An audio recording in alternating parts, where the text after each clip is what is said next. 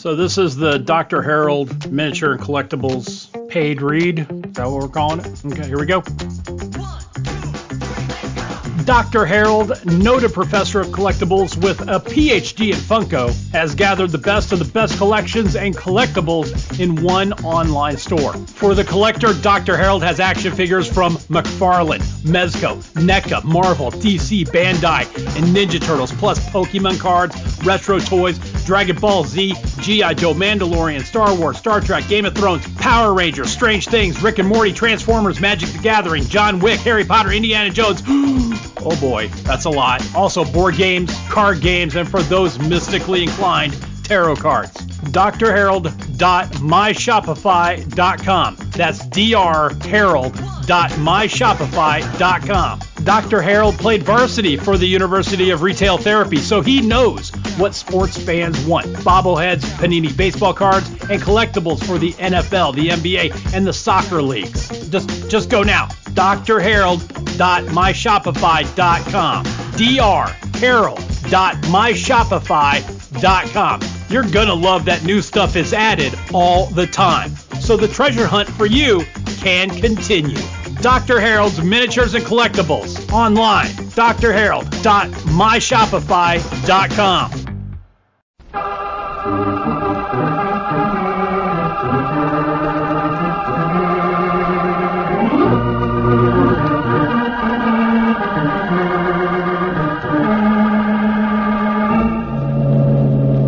Thrilling tales of adventure, mystery, and folklore. Strange tales that have been gathered in the far corners of the world. These are the stories you will hear when you listen to the members of that unique organization, Adventure Incorporated.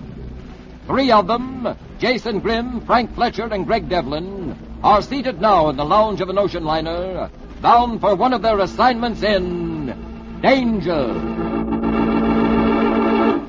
Did you gentlemen notice that emerald ring that girl was wearing? Who was noticing the ring? I was noticing the girl. I did, Jason. It looks like a Malayan emerald. I bought one in Singapore when I was there on that porcelain goddess case. Speaking of emeralds and oriental goddesses, did you ever hear of the curse of the Emerald Buddha? Don't tell me Adventure Incorporated sent you over there to investigate a curse. No, I got this story several years ago while I was visiting the commander of a French Foreign Legion post in the Cambodian jungle. The doctor of the post told it to me. 3 men sat before a campfire in the heart of the Cambodian jungle.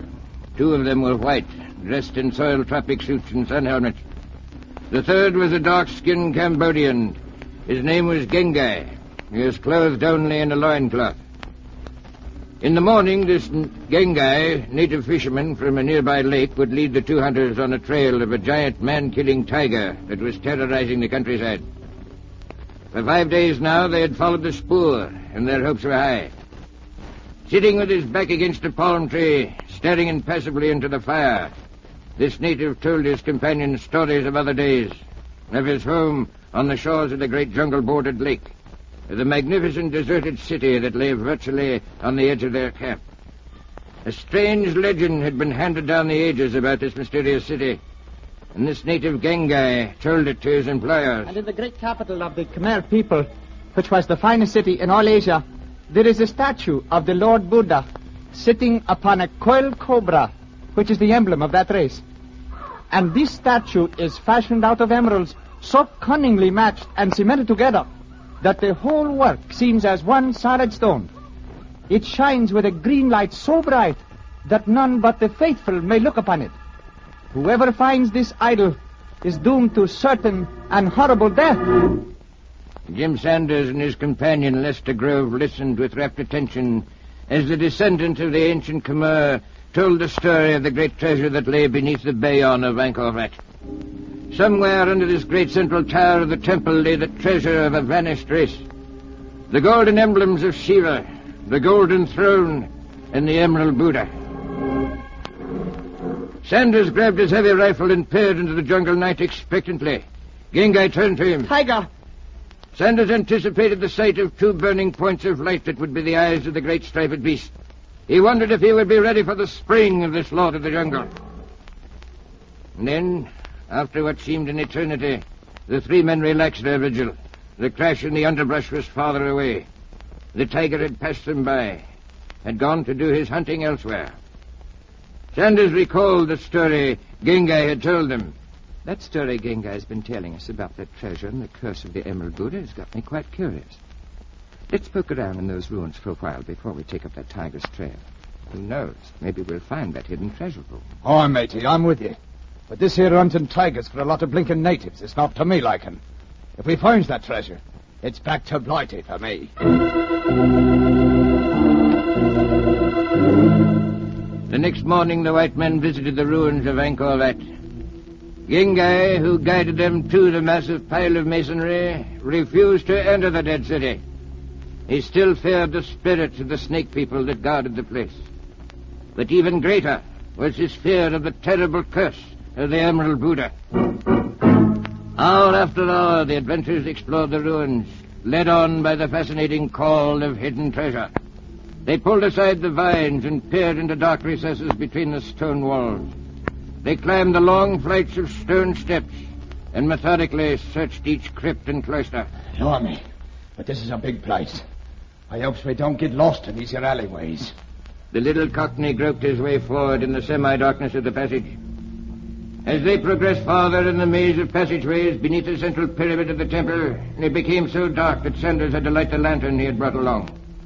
And finally, in one of the subterranean rooms, the men found something that made their hearts beat fast in excited expectation. Say, Grove, look at this. We found something. This stone doesn't match the others. It's a slab instead of squared like the rest of them. Aye, aye. You suppose it hides an opening? We'll find out in quick short order. Get this century-old collection of dust and rubble out of the way so we can get to it. All right. Aye. After digging with their hands till their fingers were numb, they found a deep crack between the slab and the adjoining stones. Lord. They put their shoulders to the panel and pushed. The stone moved. There was a sound of rusty metal as the door pressed back against the concealed leaf spring. The treasure seekers stared at each other in astonishment. This must be the door to the treasure room that Gengai had described in his story. The door that had not been opened for centuries. Again, the men put their weight against the stone panel. The crack widened just enough for them to creep into the vault beyond. In the far end of the room, the lantern light caught and held a metallic gleam. The men were awestruck as they took in the sight. Before them were piled the treasures of Angkor. Gold and silver ornaments and vessels, precious jewels and gem-encrusted robes, wealth beyond measure. And on the table overlooking these treasures, like a silent guardian, sat the Emerald Buddha. No way. We found it. We found it. The men sobered quickly. The hollow echo of the room seemed to make their voices a desecration of the silence of centuries. Reverently, they approached the forbidden treasure. As they moved, the whole room seemed to fill with the scents of bitter almonds. The men drew back. This strange odor could mean but one thing. Somewhere in the darkness lurked a terror of the jungle, a king cobra. Then, as if some invisible hand had touched it, a golden goblet fell from its place atop the treasure pile and rolled almost to the feet of the startled men. They looked up quickly. Before them reared a giant milk-white cobra poised to strike. The beady ears glared malevolently at the humans who had disturbed his lair. Oh, baby. Let's get out of here. The lantern crashed against the wall and fell to the floor in a flaming mass. As Sanders slid through the small opening, the other hunter, white with fear, began to push through behind him. Sanders looked back. The flickering light from the broken lantern fell on a sight that made his nerves twist. The slab that had formed the door of the hidden room had sprung back into place, crushing his companion against the wall. Sanders saw in that one fleeting glance that there was nothing he could do to help. His friend was dead. The curse of the Emerald Buddha had taken the victim. Then he saw something that sent stark terror ripping down his spine. The giant cobra was crawling over the dead man's body into the corridor. Completely unnerved now, he turned and ran along the corridor in wild, headlong flight. Behind him raced the huge snake. After what seemed hours, Sanders stumbled from the ancient corridor into daylight. But even as he emerged from the temple, an unseen hand seemed to reach out and snatch at his ankle. A thick loop of sprawling vine caught his foot and threw him full upon his face. Before he could stagger to his feet, the whole temple seemed to crumble about him. The vine upon which he had tripped had dislodged loose stones and rubble that came crashing down upon him in an avalanche of doom. Was his also the fate that had been foretold in the legend of the Emerald Buddha?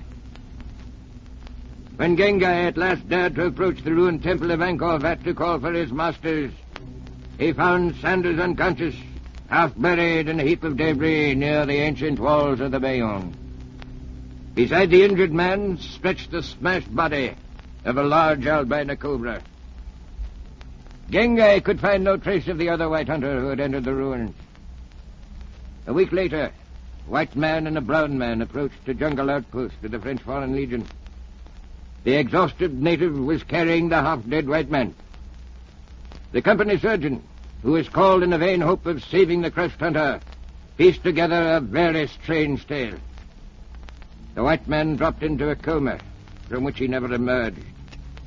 Still muttering about a forbidden temple, a beautiful emerald Buddha, a white cobra, and a terrible oriental curse.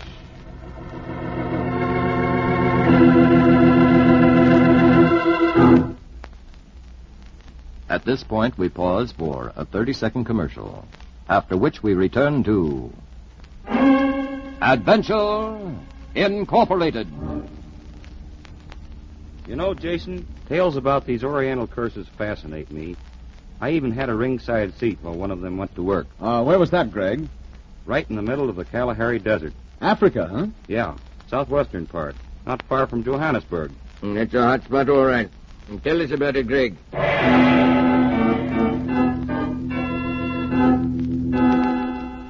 This Captain von Schuler sat in his chair in the shade of a tree and surveyed the ragged African before him. The Germans had driven most of the natives out of the rich territory that had once been their home for centuries. Now the few that still lived here were about to face the ordeal of crossing and burning trackless expanse of the Kalahari Desert to seek a new home. The native bowed slightly before the German officer. I have a message for you from my chief. The officer stirred slightly in his chair and regarded the old man with contempt. What message, Swinehorn? Speak quickly and get out. It is time for my nap. My chief bids me tell you that since this land is no longer ours, a tribe must leave. The only water this side of desert is here in your camp. We wish to fill our water vessels, for many days must pass before we reach water. So, does your pig of a chief think I am in this accursed country to provide him and his people with water? Get out! Get your water in the Kalahari! The native listened with an impassive face to the captain's words. Then he looked straight into the face of the German.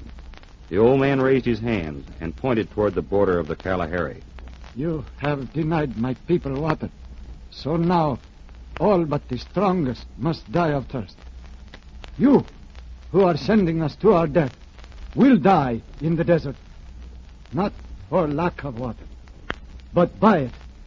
The officer rose, and in a sudden impassioned rage, struck the native across the face with his riding crop. Stop! The old man did not flinch from the insulting blow, but pointed his hand at his attacker. You shall die. By water in the desert you shall die. I pronounce against you the curse of the Kalahari.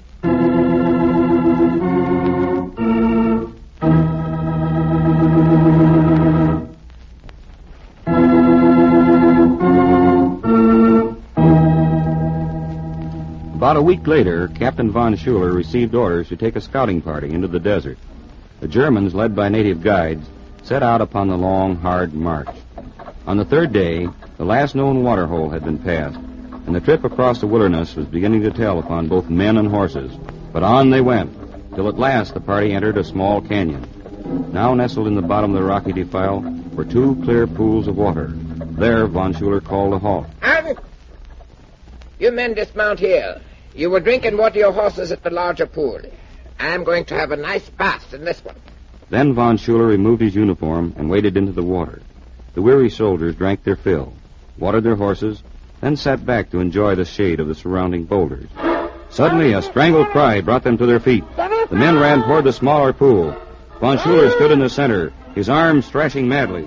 Before the men realized what had happened, the officer had sank to his chin, and another wild scream burst from his lips.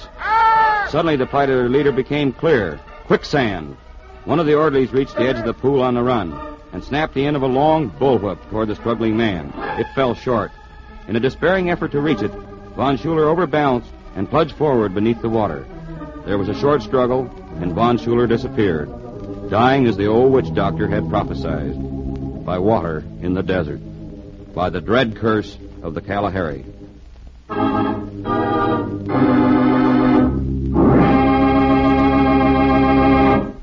At this point, we have another 30-second commercial, after which back to Adventure Incorporated. You know, Greg, I'll bet the dregs out of my next cup of tea that we're going to have a story from Frank here about China. Well, Jason, that's a bet I'd like to see you win. I want to hear it. Oh, thanks, fellas. I had no idea you were so anxious to get me started. But we are. Well, no kidding. Adventure Incorporated sent me to China, to a spot where you can get your hip pocket just crammed full of valuables if you'll just changey for one certain item. I'll bet a down payment on my right arm I know what you mean. What's that, Greg? You're referring to guns. Right. You named it.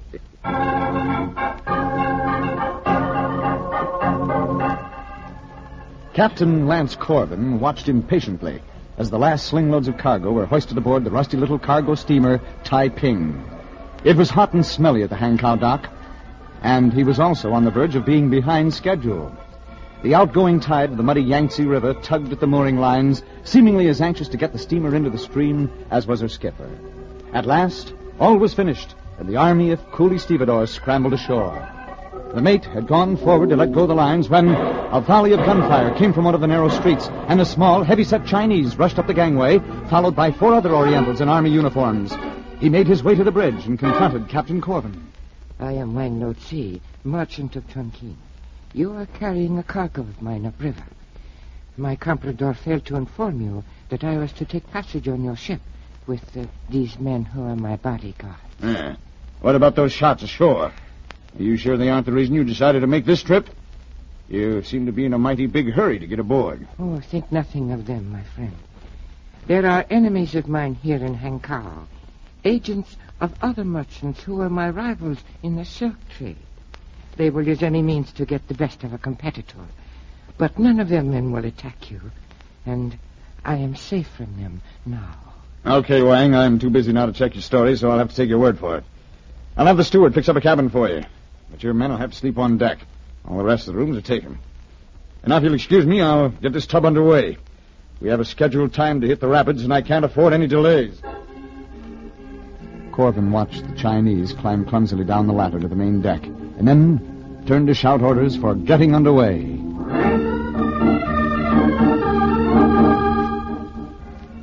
The Taiping churned the muddy waters of the upper Yangtze. Yichang was left behind at last, and Captain Corbin was glad to see the massive mud-built houses slip quietly astern, even though it meant the trials and dangers of the walled-in rapids, where the least mistake in handling meant disaster.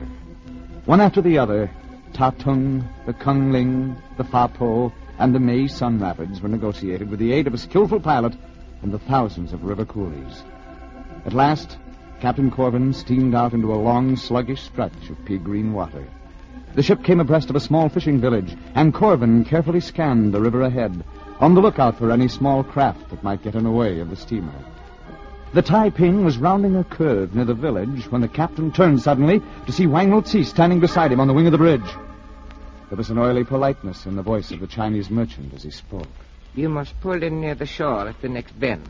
I have cargo which must be discharged there. Sorry, Wang, no can do. My manifest named Chongqing is my next port of discharge. I'm afraid there has been a slight error, my captain, which surely you will rectify. It would be too bad to disappoint my men who will be waiting for the guns I am to deliver to them at the ferry crossing. Guns? Certainly. It is impossible to carry on a war, even a small one, without guns. They are in the cases marked machinery that you loaded in Hankow. Oh. So that's why you were in such a hurry to get aboard, eh? Yes. But the followers of Leo Song who tried to kill me in Hankow should know better than to attack the tiger of the Yangtze. So should you know better than to oppose my wishes. The Chinese drew a small automatic from the folds of his sleeve and held it in line with Corbin's middle. You will take orders from me, Captain. While you were busy at the last rapid, my men took over your ship. Your officers and crew are under guard. Even now they are preparing to drop anchor. Under the threat of the muzzle of the gun, there was nothing to do but to obey the wish of the gunrunner. The ship had hardly fetched up on her anchor chain before Captain Corbin and his officers were marched into the wheelhouse and the heavy door bolted upon them from the outside. Wang Lo Tse gloated over his bit of strategy. It is said that he who rides the tiger has a rough ride. In an hour, my men will be aboard, unloading guns for the overthrow of the warlord of this province. Even now, one of my bodyguards is signaling to them.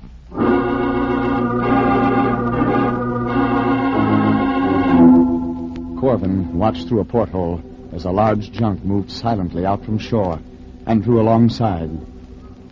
A gang of coolies leaped aboard the Tai Ping and rushed to secure the lines. Under Wang's direction, the forward hatches were uncovered, and the work of transferring the cases of guns began. Corbin groaned in dismay as his chief mate joined him at the porthole. Looks like we're trapped for good now. I should never have trusted that Wang Lo Tse. He'll take our entire cargo, and there's no telling what he'll do to us. He could drop us overboard, but I don't think it's likely. He knows we got a gunboat patrol in these upper reaches, and it may show up at any time. That's probably why he's in such a hurry to get the guns unloaded. Those coolies on the junk surely can't be the gang he was signaling. Captain, look. Something's gone wrong. The coolies are running to the junk. There was a slight bump and roll as another vessel moved alongside the Tai Ping. Corbin and his men were unable to see the approaching vessel as it was on the offshore side of their ship. The door of the cabin was suddenly opened, and three men stepped into the room. Wang Lo Tse was flanked by two American Navy officers. Hello, Captain. I'm Lieutenant Dexter of the Manila. Lucky thing we happened to be passing and decided to see what was wrong. When we came aboard, Wang Lo Tse told us the whole story. Your passenger was a pretty smart man. After the river pirates came aboard and captured you and your crew, they made him tell them where the cargo of guns was hidden. Well, how'd you know we were in trouble? Wang Lo Tse managed to get aft and raise your ensign upside down. We recognized the international distress signal and came alongside. The men stepped out onto the deck, and the mate hurried to release the crew members who were locked in their quarters, then scanned the shore. The junk was making good time getting away, the huge mainsail billowing out. Suddenly, Captain Corbin grasped the arm of the skipper of the gunboat. Wait a minute. Wang Lo Tse was no hero, as he wanted you to believe. He just wanted to save his own neck when he saw he couldn't get away. He raised the distress signal, all right, but it wasn't to signal you. He was signaling his men ashore. Look! Coming over the brow of a small hill just back to the shore was a huge polyglot crowd, dressed in well-worn army uniforms. The men watched as the army of Wang Lo Tse, the tiger of the Yangtze, halted, looked with evident surprise at the scene before them, and then fled in confusion. Lieutenant Dexter smiled as he turned to Captain Corbin. You know, I should have known that no true seaman raised that flag in the distress signal.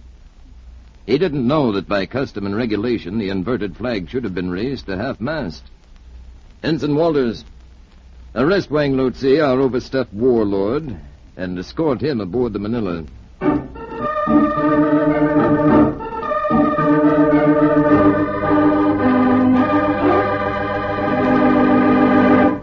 You know, gentlemen, I ran across that old gunboat to Manila the last time I was in Shanghai. She'd been taken off the Yangtze patrol and was about to be sent back to Mare Island. Well, Craig, she deserved retiring. She had some pretty tough shows out there. I ran across some pretty tough hombres myself. The time Adventure Incorporated sent me to Algeria to find that missing newspaper correspondent. Those boys were of a slightly different nationality, but their ideas and ambitions were about the same. Well, just when I got all primed to hear Jason's grim story, laid in the wild desert country of North Africa, he had to go and leave us. But you can bet I'll be at the adjoining table the next time those boys from Adventure Incorporated get together, even if I have to bribe the chief steward.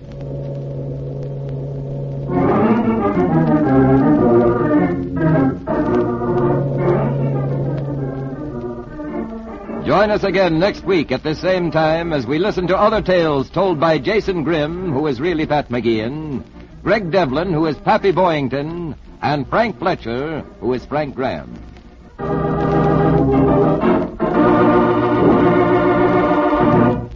So this is the Dr. Harold Miniature and Collectibles paid read. Is that what we're calling it? Okay, here we go. Dr. Harold, noted professor of collectibles with a PhD in Funko, has gathered the best of the best collections and collectibles in one online store. For the collector, Dr. Harold has action figures from McFarlane, Mezco, NECA, Marvel, DC, Bandai, and Ninja Turtles, plus Pokemon cards, retro toys, Dragon Ball Z, G.I. Joe, Mandalorian, Star Wars, Star Trek, Game of Thrones, Power Rangers, Strange Things, Rick and Morty, Transformers, Magic the Gathering, John Wick, Harry Potter, Indiana Jones. Oh boy, that's a lot. Also board games, card games, and for those mystically inclined, tarot cards. DrHarold.MyShopify.com. That's DrHarold.MyShopify.com. Dr. Harold played varsity for the University of Retail Therapy, so he knows what sports fans want. Bobbleheads, Panini baseball cards, and collectibles for the NFL, the NBA, and the soccer leagues. Just go now. DrHarold.myshopify.com. DrHarold.myshopify.com. You're going to love that new stuff is added all the time. So the treasure hunt for you can continue. Dr. Harold's Miniatures and Collectibles. Online. DrHarold.myshopify.com.